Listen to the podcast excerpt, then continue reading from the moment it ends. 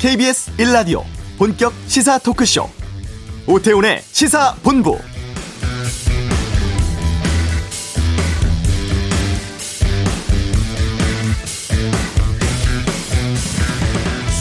네, 오늘 뉴스가 좀 꽤 있습니다. 먼저 국민의힘 당대표의 이준석 전 최고위원 선출됐습니다. 선거인단 투표 70%, 국민 여론조사 30%를 합산한 결과 이준석 후보가 43.8%, 2위 나경원 후보가 37.1%를 얻었습니다. 최고위원은 조수진, 배현진, 김재원, 정미경, 청년 최고위원은 김용태 후보가 선출돼 국민의힘 지도부가 상당히 젊어졌다는 것을 확인한 결과였고요. 그리고 현재 수도권 2단계, 비수도권 1.5단계인 거리두기 단계가 다음 달 4일까지 3주간 더 연장되었습니다. 5인 이상 모임 금지 조치도 유지가 됩니다. 다만 다음 주에 새로운 사회적 거리두기 최종안 마련에 발표할 예정이라고 하고요. 문재인 대통령은 영국 G7 정상회의 참석차 오늘 출국을 합니다. 자, 오태훈의 시사본부 참여연대가 문재인 정부 4년 차에 검찰을 평가한 보고서를 발표했습니다. 이슈에서 참여연대 연결해 알아보도록 하겠습니다. 한 주간의 주요 스포츠 소식 관전 포인트 살펴보고 2부 아치도 멈춰버린 방송통신심의위원회 상황 또 백신 둘러싼 언론 보도 행태에 대해서 의견 듣겠습니다. 호국 보훈의 달입니다. 시사본부 금요초대석 6.25 참전용사의 사진을 찍는 사진작가 현효재 씨와 함께하겠습니다. KBS 라디오 오태훈의 시사본부 지금 시작합니다.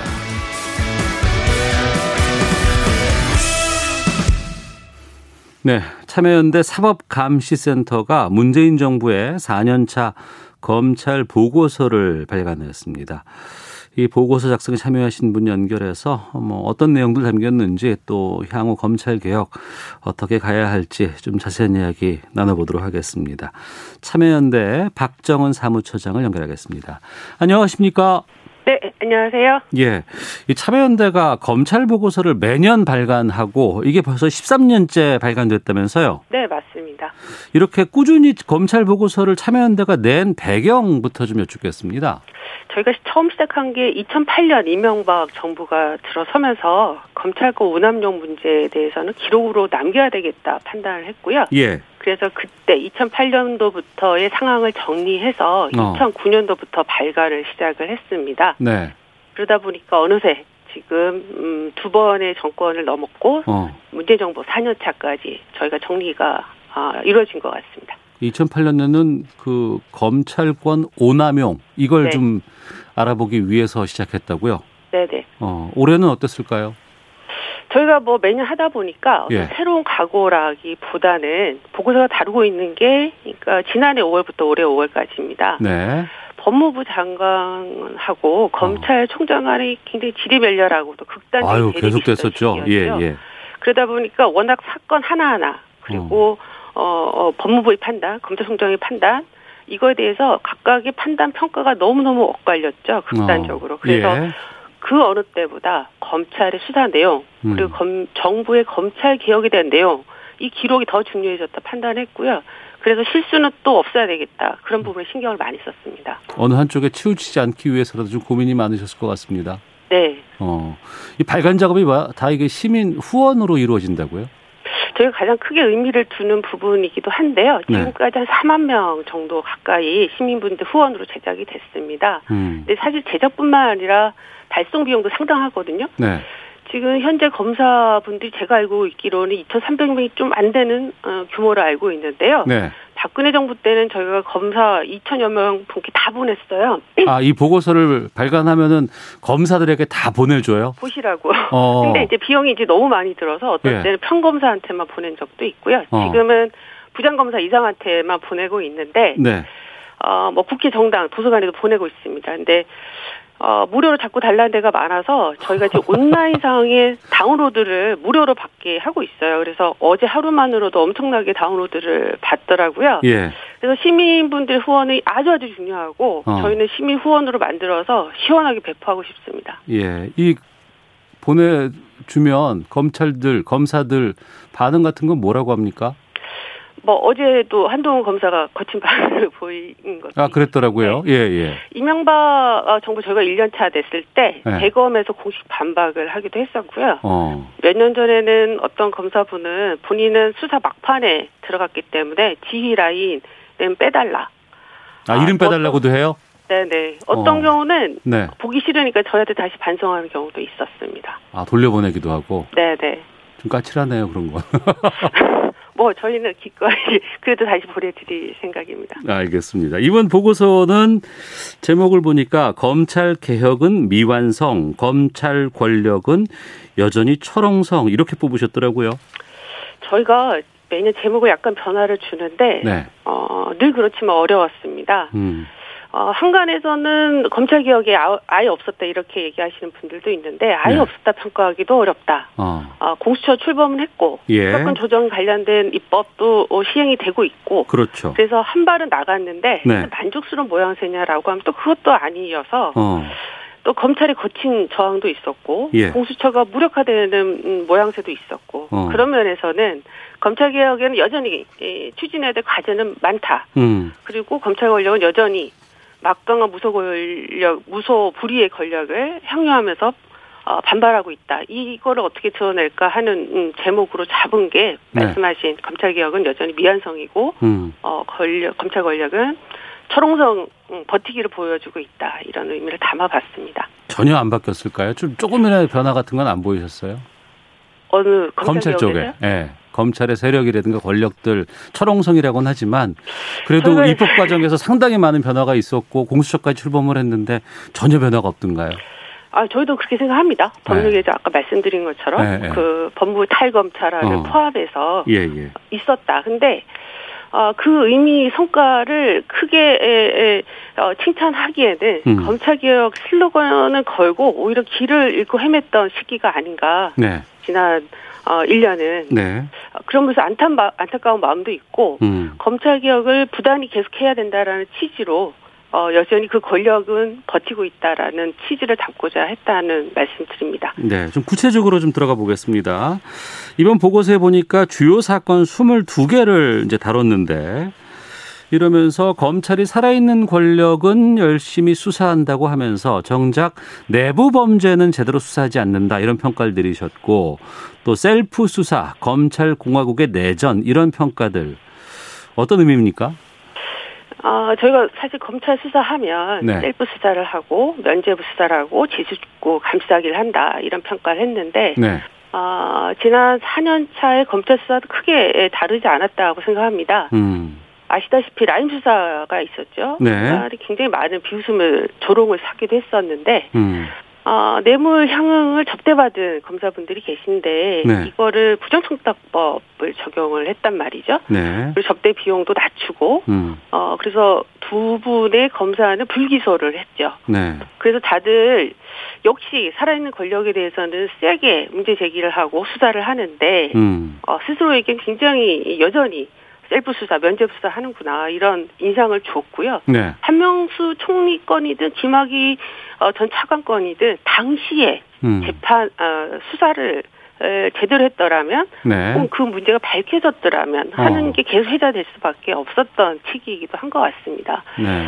근데 보시면 어, 윤석열 총장 시기에 그 검찰에서는 어, 검찰 자신들의 문제, 내부 문제에 대해서는 감찰을 하겠다. 네. 수사 지휘권 발동하겠다 등등의 굉장히 많은 거짓 논란이 거듭됐습니다. 어. 그래서 일부는 어, 제19 감찰기 수사로 결론이 나거나 혹은 검찰 간 대치가 이어지기, 이어지기도 했죠. 네. 근데 이 대치 양상이 언론하고 정치권으로 전이 되면서 다시 다툼 재생산되는 거죠. 음.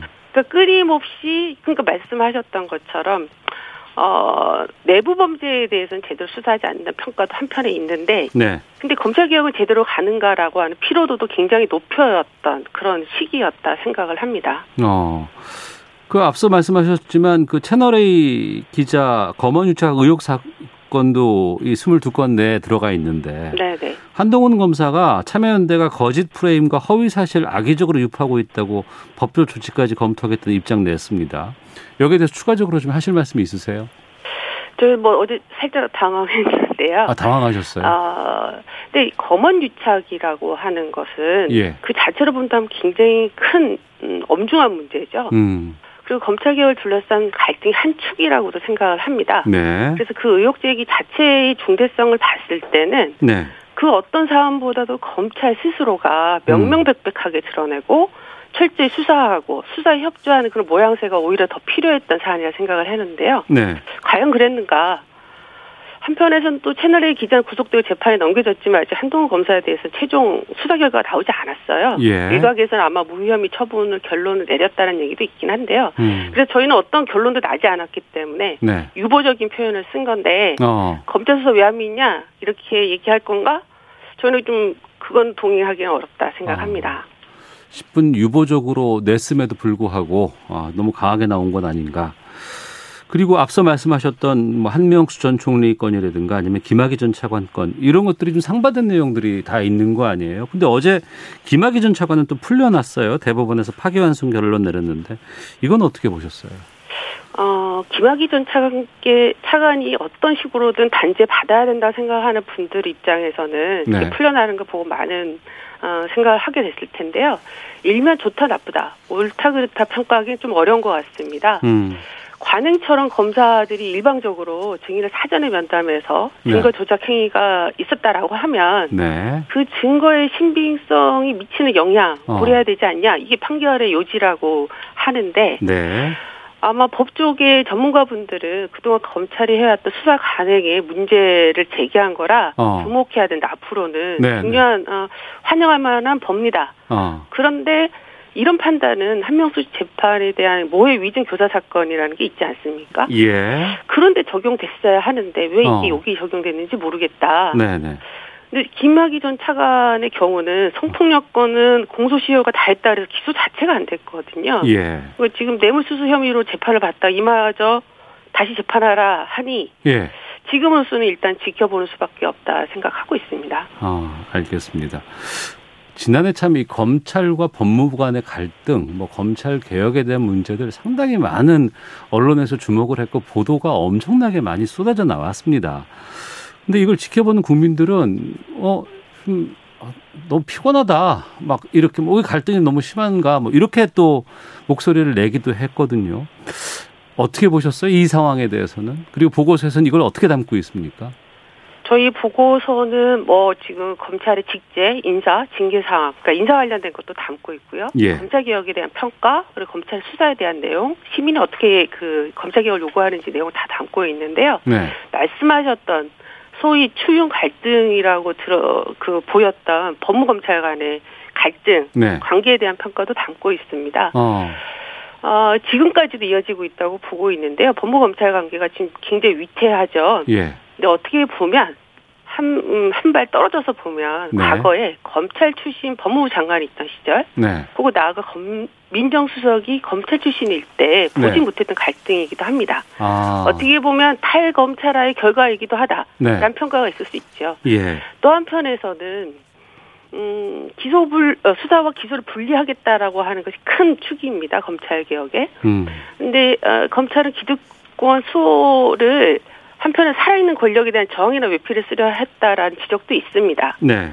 또 한편에서는 법무부에서 감, 어, 감독기관으로서 검찰 조직을 대하기보다는 무리스럽게 통제하려고 한다 이런 평가를 받을 만한 조치들도 있었던 건 사실인 것 같고요. 예. 그러다 보니까 검찰 개혁의 슬로건을 걸었는데 거역했다, 음. 부하가 아니다 이런 음, 식의 논리, 권력 대립 이 치달을 때 한탄이 절로 나왔죠. 이게 도대체 검찰 개혁과 무슨 상관이 있냐는 거죠. 네. 근데 이런 각각의 갈등이 진영으로 다시 해쳐 어 가- 갈등으로 다시 심화되면서 다시 정치적 대립으로 간단 말이죠. 그 과정 중에 말씀하셨던 것처럼 네. 너무나 많은 분들이 피곤하다. 어. 그래서 검찰 개혁의 동력은 오히려 소진되었고 네. 오히려 더 구체적으로 논의돼야 될 검찰 개혁 후속 과제들 음. 이런 것들은 제대로 못한 게 아닌가 그렇게 판단하고 있습니다. 네. 어, 추 장관은 떠났고 또 윤석열 전 총장도 이제 뭐 정치권에서 좀 행보를 좀 보이고 있는 모양새입니다. 그 이후에 이제 김호수 검찰총장, 박범계 법무부 장관 어, 지금 직제 내용 두고선 여러 가지 좀 갈등이 또 벌어지는 듯한 어, 모양새인데 이건 어떻게 보고 계세요? 검경 수사권 조정 당시 아마 절충했던 것이 두고두고 계속 논란거리가 되고 있는 것 같은데요. 네. 직접 수사를 사실상 많은 수사 권한을 남겨두었거든요. 네. 근데 이걸 남겨둔 채로 다시 이거를 불필요하게 장관 승인 사항으로 바꾸려 하니 또 어. 반발이 나온단 말입니다. 예. 왜 이런 논란이 안 되는지 안타깝습니다. 그래서 음. 제가 어제까지 확인한 거로는 장관 승인 사항으로 한 거는 아마 삭제까지 포함해서 검토하고 있다고 해서 다행이다 생각하고 있습니다. 네. 그래도 지난 1년간 막 문제만 많고 갈등만 있었던 건 아니죠. 일정 정도의 성과라고 할 수 있는 부분들은 어떤 것들을 꼽으시겠습니까? 그래서 아까 그게 말씀드렸던 어, 법무부를 포함해서 외부 기관의 검찰 파견을 그나마 좀 줄였던 탈검찰화에 대해서도 뭐 성과를 성과를 할 부분이 있죠. 네. 그리고 공수처 설치도 어. 뭐 성과를 할 수는 있을 텐데 네. 이 설치하는 그 과정이 너무 많은 시간을 허비했고 어. 또 이게 좀 높은 점수를 주고 싶은 마음 정말 이번에 너무 저희가 수건처럼 요구했던 바라 네. 어, 잘 됐으면 좋겠다 생각을 했는데 어. 갑자기 또 수사는 검찰에 맡기고 기소 여부는 공처가 결정하겠다. 예. 또 조사받는 지검장을 또 차로 모시지를 않나. 어. 또 수사 대상 1호를 권력형 비리와는 거리가 먼 또 기소권 대상도 아닌 교육감 선정하지 않나 이렇게 안타깝게 지금 지켜보고 있는데요. 네. 공수처를 성과를 한다 그러면 제대로 운영되게 작동되게 해야 된다는 생각을 하고 있습니다. 그래서 조만간 저희도 좀 평가 작업을 시작을 할까 합니다. 아, 그럼 검찰 보고서를 넘어서서 앞으로는 공수처가 출범했으니까 공수처 플러스 검찰 보고서 이렇게 나올까요? 저희 고민은 어, 수사 권한이 있는 경찰까지 포함돼야 된다 생각을 하고 있는데요. 네. 다 할 수 없으니 점진적으로 어떻게 포괄할지 고민하고 있습니다. 어. 양이 훨- 훨씬 더 많아질 것 같은데 그러면. 네네. 아, 그렇군요. 여전히 국민들은 검찰 개혁에 대해서 좀 체감하지 못한다 이런 의견들도 좀 많이 나오곤 있습니다. 문재인 정부 4년차 보고서인데 음, 남은 임기 동안 현 정부가 좀 이런 검찰 관련해서 해야 될 뭐 일들, 의견들, 방향성들 어떤 것들을 말씀해 주시겠습니까? 지금 저희가 어, 검경 수사권을 조정을 둘러싸고 갈등이 있을 때마다 네.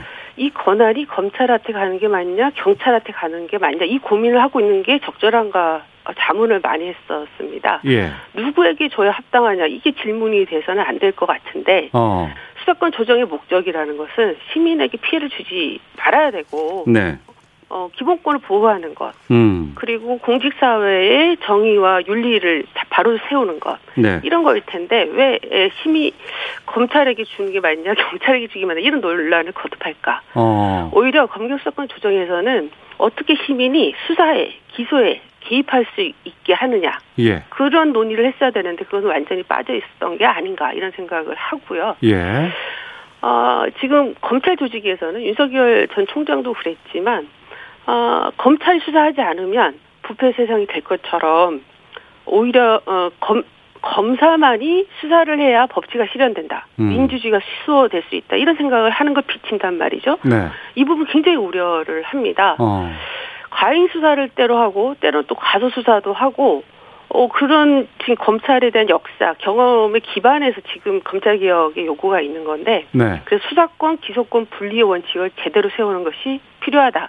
그건 조직을 분리해서만이 가능하다 생각을 하는데 네, 네. 그러면 문제는 수사의 독립성을 어떻게 확보하는 것이냐로 가야 된다고 봅니다. 어. 그러니까 수사는 이제 공수처도 하고 검찰청도 하고 경찰청도 합니다. 예. 그러면 독립적인 수사 기구를 세워서 이 기구에 집중시켜야 된다고 보고요. 음. 근데 그 전에 그러려면 경찰이 비대해지고 있고 권한이 훨씬 커지고 있고 이번에 이용구 어, 전 차관 수사를 보더라도 경찰이 제대로 하나 라고 하는 의문을 남기고 있는데 네. 경찰 개혁이 제대로 되지 않은 채로 음. 수사의 독립성만 또 강조하기는 어렵다. 네. 그런 면에 있어서는 지금 경찰 수사를 제대로 안착시키는 것, 어. 공수처를 제대로 안착시키는 것 이게 성결 과제가 아닌가 이런 생각을 합니다. 아, 알겠습니다.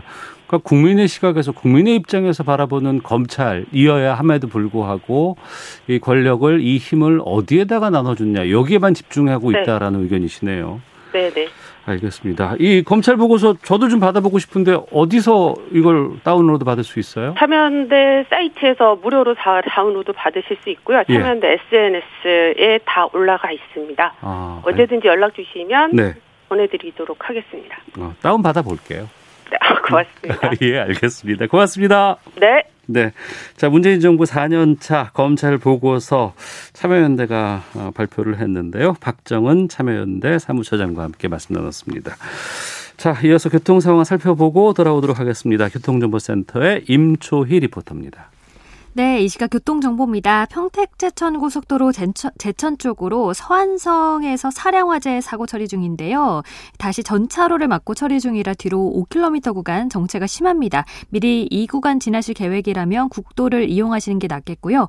빗길인 울산 지역으로는 울산 고속도로 울산 방면 울산 진출로에 사고가 있어서 주의하셔야겠습니다. 서해안고속도로 서울 방면은 서서울 요금소 5차로와 갓길에서 고장난 차 처리 중이라 주의가 필요하고요. 더 가서는 금천에서 막히고 있습니다. 이어지는 서부간선도로 성산대교 쪽은 고척교부터 밀리고요. 반대 안양 쪽으로는 고척교부터 금천교까지 정체가 계속 심합니다. 올림픽대로 대로 공항 쪽으로는 서울교 아래 1차로에 사고가 있고요. 이전으로는 동호대교와 동작대교 사이에 차가 많습니다. 강변북로 일산 방면은 마포대교부터 양화대교 사이만 제속도 못 내고요. 반대 구리 쪽은 마포대교부터 반포대교까지 정체되고 있습니다. KBS 교통정보센터였습니다.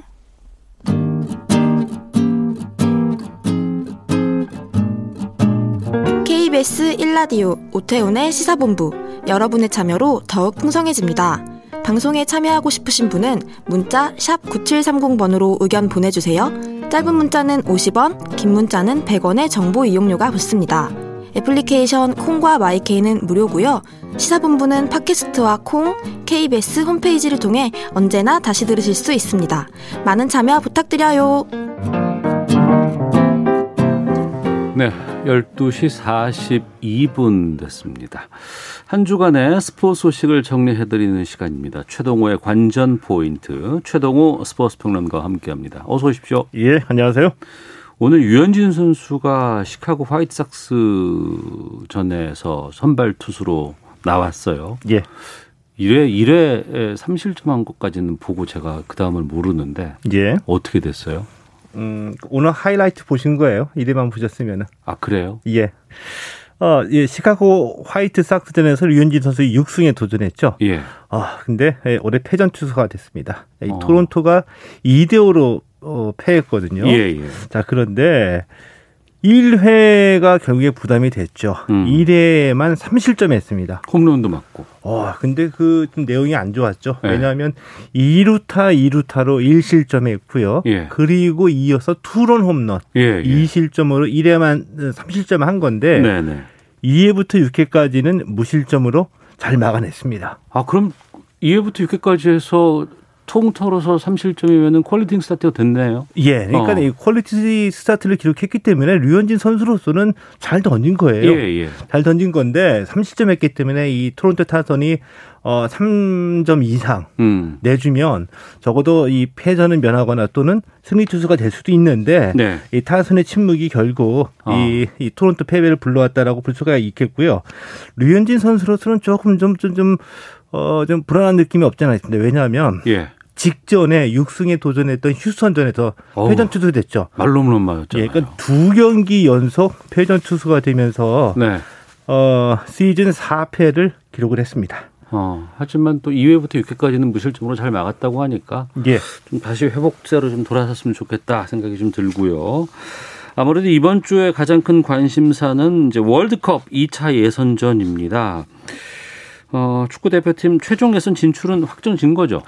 예, 사실상이라는 전제 조건이 있습니다. 그런데 어. 아, 최종 예선에 올라갔다라고 봐도 이렇게 크게 뭐 틀리지는 않습니다. 네. 왜냐하면은 어, 월드컵 2차 예선전에서 이 투르크메니스탄하고 스리랑카를 연달아 5대 0으로 이겼죠. 5대 0, 5대 0이었어요. 예. 예. 그래서 H조에서 1위고요. 음. 마지막 한 경기가 남아 있습니다. 네. 이 마지막 한 경기 상대가 레바논인데 네. 레바논이 조 2위거든요. 음. 근데 우리가 레바논에 어, 승점 3점으로 앞서 있고 골 득실에서도 많이 앞섭니다. 네, 네. 어, 때문에 아, 13일 마지막 레바논전에서 우리가 어, 레바논에 8골 차 이상으로 패하지 않는 한 음. 조 1위로 최종 예선 진출을 확정짓기 때문에 네, 네. 어, 사실상 최종 예선에 올라갔다라고 음. 봐도 무방하죠. 이 13일 레바논전은 KBS에서 중계를 해요. 어, 네, 예, 그런가요? 예, 예. 예. 많이들 좀 보셨으면 좋겠습니다. 이 월드컵 최종 예선은 12개 팀이 참가를 하는데 예. 아시아 티켓이 넉 장 반? 예, 4.5장입니다. 어. 어, 2차 예선을 통과한 12개 팀이 이제 최종 예선전에서 겨루거든요. 네. 이 12개 팀 가운데 4.5장을 걸려 있기 때문에 네. 어, 이 최종 예선에 예선에 예선에서는 이 6개 팀씩 두 계조로 나뉘어서 진행이 됩니다. 예. 각조 1, 2위 어. 네 팀이 본선에 직행하고요. 예. 0.5장의 주인공은 어떻게 가려지느냐? 어. 각조 3위 팀끼리 먼저 경기를 벌이죠. 3위 팀끼리 벌이고 예. 여기서 승리한 팀이 네. 북중미 4위 팀과 플레이오프를 벌입니다. 아, 북중미 4위 팀과 예. 전에는 뭐 호주라든가 이쪽하고 붙기도 했었는데 이번에는 바- 예. 북중미로 바뀌었습니다. 어. 특히 플레이오프에서 승리한 팀이 이제 마지막 그 0.5장의 어, 주인공이 되는 거죠. 네. 그 이번에 스리랑카전 보니까 투르크메니스탄전하고도 비교해 봤을 때 선수들이 많이 바뀌었었어요. 예, 많이 바뀌었죠. 어, 이뭐 스리랑카가 워낙 약체다 보니까 네. 뭐 새로운 선수들을 테스트해 볼 수 있는 좋은 기회라고 볼 수가 있겠죠. 음. 네, 그래서 소위 얘기하는 플랜 B를 가동했다라고 볼 수가 있습니다. 근데 그 플랜 B는 어떻게 평점 어, 어떻게 좀 평가가 됩니까? 어, 플- 그 별다른 특징을 보여주지 못했다라고 음. 이제 평가할 수가 있거든요. 네. 수- 우리가 얘기하는 이제 얘기하는 플랜 B가 어, 월드컵 본선에서 상대 팀에 맞춘 어, 상대 팀의 특징에 맞춘 이 그 맞춤 전술이라고 볼 수도 있고요. 네. 또 예를 들면 손흥민이나 이제 황의조 같은 주축 선수들이 빠졌을 때를 대비한 예비 전술이라고도 볼 수가 있거든요. 네, 네. 자, 그래서 이 스리랑카전에서는 선발만 비교를 해 보면 음. 어, 남태희 선수를 제외한 나머지 10명을 전부 다 바꿨죠. 네. 예. 자, 그랬는데 확실히 이 손흥민이나 이 권창훈, 황의조 선수가 주축을 이뤘던 베스트 멤버와는 음. 기량 차이가 난다. 네. 이거를 좀 부인하기가 어, 좀 어려웠습니다. 음. 예를 들면 어, 뭐 황의조, 뭐 권창훈, 화- 어, 손, 손흥민 선수는 이 조직력뿐만이 아니라 개인 기량에서도 상대팀 선수들 거의 농락한다고 얘기해도 될 만큼 아, 월드스타니까요. 예, 정말. 개인기로 다 뚫고 이 기회를 만들어냈거든요. 네, 네. 근데 이들이 부상으로 빠지거나 음. 아니면 주전 선수로 뛸 수 없는 상황에 대비한 백업 멤버들을 길러내야지 되는데 네. 아, 아직까지는 이렇게 자신할 수는 없는 수준이다. 음. 이렇게 봅니다. 그러니까 우리 선수 폭이 좀 두텁거나 넓어야 되는데 예. 그만큼은 아니다라는 느낌이 들고 그래도 이 스리랑카전에서 골을 넣은 이동경, 정상빈 선수 뭐 K리그 출신들 잘 하고 있더라고요. 어, 잘 해줬죠. 예. 자- 잘 해줬는데, 그러니까 냉정히 좀 말씀을 드려야 되거든요. 어. 특히 그 19살 나이에 이 A매치 데뷔전에서 골을 넣었던 이 정상빈 선수는 스리랑카전 이후에 많은 주목을 받고 있어요. 예. 자, 있는데, 어, 일단은 잘했습니다. 그- 음. 그래서 이동경, 정상빈 또 송민규 선수 네. 이 대표팀의 차세대 주전으로 주목을 받고 있다, 떠올랐다, 이렇게 평가할 수 있습니다. 그런데 냉정하게 말하면 음. 가능성을 확인했다. 어. 이 정도로 볼 수가 있지, 이번 카타르 올림픽에서 주전이나 네. 어, 주전만큼 뛸 수 있는 백업 선수로 우리가 확인했다라고는 말씀드리기는 어렵다는 겁니다. 아무튼 상대가 스리랑카였기 때문에 좀 그런 맞죠. 것이 있을까요? 스리랑카가 너무 약했기 때문에 어. 네, 네. 스리랑카전에서 뛰었던 모든 선수들이 다 잘 뛰는 것처럼 보일 수 있는 착시 효과도 있다는 말씀을 드리는 거거든요. 음. 그러니까 이 선수들이 그대로 멤버를 짜가지고 유럽 팀들과 경기를 할 경우에 스리랑카전처럼 보이지는 않을 수도 있다. 이 얘기입니다. 때문에 네. 어, 이 벤투 감독은 이 베스트 멤버 위주뿐만이 아니라 음. 이 플랜 B, 이 베스트 멤버의 경기력에 떨어지지 않는 이 플랜 B를 계속해서 발굴해야 된다. 이게 과제다. 이런 말씀을 드리는 거죠. 네. 그 이번 일요일 날 레바논과 이제 경기가 있는데 예. 레바논은 그래도 투르크메니스탄이나 아니면 스리랑카보다는 좀 경기 수준이 높은 팀이잖아요. 레바논이 그, 그 내전도 겪었고요. 예. 국내 사- 사정이 굉장히 어렵잖아요. 어. 근데 우리는 유독 레바논에 좀 약해요. 그래요, 맞습니다. 특히 이제 레바논 원정 경기에서는 패한 적도 있고요. 예. 이 레바논 원정 경기에서 패해가지고 대표팀 감독이 또 물러난 적도 있었거든요. 어, 그렇습니까? 예, 예. 그렇기 때문에 레바논을 쉽게 볼 수는 없는데 이제 음. 객관적인 전력에서는 우리가 앞서고요. 네. 더군다나 스리랑카전에서 휴식을 취했잖아요. 베- 음. 베스트 멤버들은 네. 홈 경기이고 무난히 음. 승리할 거라고 봅니다. 알겠습니다. 자, 그리고 아유. 사격 국가대표 선수입니다. 김민지 선수가 자격정지 징계를 받아서 도쿄올림픽에 출전할 수 없게 됐다고 하는데 예. 이 징계받은 이유가 후배 선수를 괴롭혔다고요? 예, 후배 선수를 지속적으로 음. 어, 폭언독으로 괴롭힘을 받아온 혐의로 지난 2일 이 대한 사격 연맹이 스포츠공정위원회를 개최를 했고요. 예. 여기에서 이제 김민지 선수에게 자격정지 12년 중징계를 결정을 했습니다. 어. 어, 12년이면 거의 선수 생활이 끝나는 거 맞습니다. 더군다나 지금 나이도 32살이거든요. 아이고, 사실상 이제 선수 생활은 끝났다라고 봐도 되겠죠. 네. 이 김민지 선수가 도쿄올림픽 국가대표 선발전에서 1위를 차지했고요. 네. 2014년 인천 아시안 게임에서 금메달을 딴 선수입니다. 음. 사격 스키트 종목의 에이스인데 네. 도쿄올림픽에 참가할 수 없게 됐거든요. 아니 근데 우리가 그 전에 본다 그러면 뭐 여러 가지 뭐 문제가 있다거나 아니면 의심 가는 선수들이 있다고 하더라도 경기력이 훌륭하거나 예. 성과가 상당히 좋은 선수들에 대해서는 이 정도 징계는 그동안 잘못 내리지 않았나 싶었는데. 바로 이제 그 말씀을 드리고 싶어서 예, 예. 이 소식을 가지고 왔는데 이 사격연맹의 결정을 보면서 어. 아 그래도 체육계가 예. 조금씩 바뀌려고 어. 노력은 하고 있구나. 이게 이제 느껴져서 말씀을 드리려고 한 거거든요. 예. 이제 말씀하신 대로 올림픽을 불과 한 달 정도 남겨놓고 어. 대표 선발전에서 1위를 한 선수에게 잘못을 확인하고 네. 징계를 주는 것은 그동안은 보기 힘든 사례였다는 거죠. 음. 오히려 네, 네. 메달이 기대가 되거나 대표팀의 주축 선수들에게는 어, 보이지 않는 특혜가 주어졌는데 체육계에서는 이것을 두고도 선수를 보호한다. 어. 오히려 이렇게 얘기할 정도였었거든요. 예, 예. 원칙은 누구에게나 공평하게 적용이 돼야지 되겠죠. 음. 이 사격 연맹이 용단을 내렸다라고 어, 생각하고요. 네. 이 사격 연맹이 대체 선수를 어, 발굴을 해서 음. 대신 도쿄 올림픽에 보낼 계획입니다. 아, 그렇군요. 사람들이 스포츠를 좋아하는 거는 뭐 어떤 힘이 되든가 다른 외부적인 요인 말고 정정당당하고 정말 예. 실력으로 평가가 나기 때문에 좋아하는 건데 그동안 뭐 평가전이라든가 뭐 이런 거 본다 그러면은 좀 이런 곳에서 공정하지 못한 경우를 좀 봤었거든요. 이 그것을 우리가 이제 소위 한마디로 요- 요약하면은 국위 선양이라고 음. 표현을 했거든요. 네. 국위 선양을 위해서 원칙을 안 지켜도 되고 조금 좀 불평 부당함이 있어도 된다 이렇게 얘기했는데 네. 지금은 그런 시대가 아, 아, 니죠 그럼요. 예, 공정해야죠. 자, 2032년 남북 공동 올림픽 개최 거의 무산됐다고 봐야 한다고요?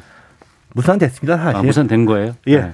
그 IOC 집행위원회가 네. 오늘 만장일치로 음. 호주 브리즈번을 2032년 하계 올림픽 개최 후보 도시로 이제 결정을 했거든요. 네. 그래서 7월 21일, 그러니까 음. 도쿄 올림픽 개막 이틀 전에 IOC 총회에서 네. 찬반 투표를 합니다. 어. 그래서 결정을 하게 되는데 이 집행위원회가 개최 후보 도시를 단독으로 추천을 하고요. 네. IOC 총회에서 찬반 투표로 결정하게 되는데 어, 이 개최 후보 도시로 결정이 됐다는 것은 음. 집행위원회가 브리즈번과 그동안 어, 협의를 해왔다는 얘기거든요. 예, 예. 그래서 올림픽 마스터 플랜이 이렇게 내놓는 겁니다. 어, 때문에 네. 부결될 일은 거의 없다. 어. 그래서 우리가 2032년 올림픽을 두고서 남북 공동 올림픽 개최를 위해서 우리가 유치 신청도 하고 네.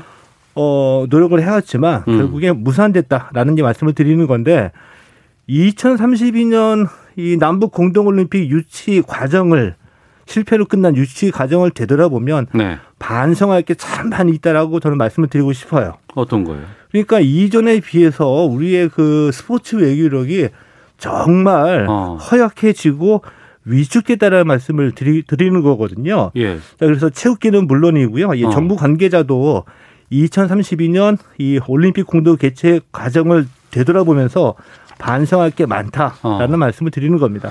지난주에도 이 독도 문제 때문에 IOC의 대응이라든가 뭐 일본 올림픽 위원회 대응에 대해서 우리 스포츠계 외교에 대해서 좀 많이 질타를 하셨는데 이것과도 반복되는 거네요. 예, 그렇죠. 어. IOC가 오늘 문체부에다가 회신을 보냈거든요. 이 독도 표기와 관련해서 정치적 의사가 없는 행위다. 음. 라고 일본 그 아, 아, 도쿄올림픽 조직위원회의 독도 영토 표기를 허용을 했습니다. 그건 우리가 좀 계속해서 문제를 삼아야 됩니다. 자, 예. 관전 포인트 최동호 스포츠 평론가와 함께했습니다. 고맙습니다. 네, 고맙습니다. 예, 잠시 후 2부 아치독 준비되어 있고요. 금요 초대석 사진 작가 현효재 라미 씨와 함께하겠습니다. 2부에서 뵙겠습니다.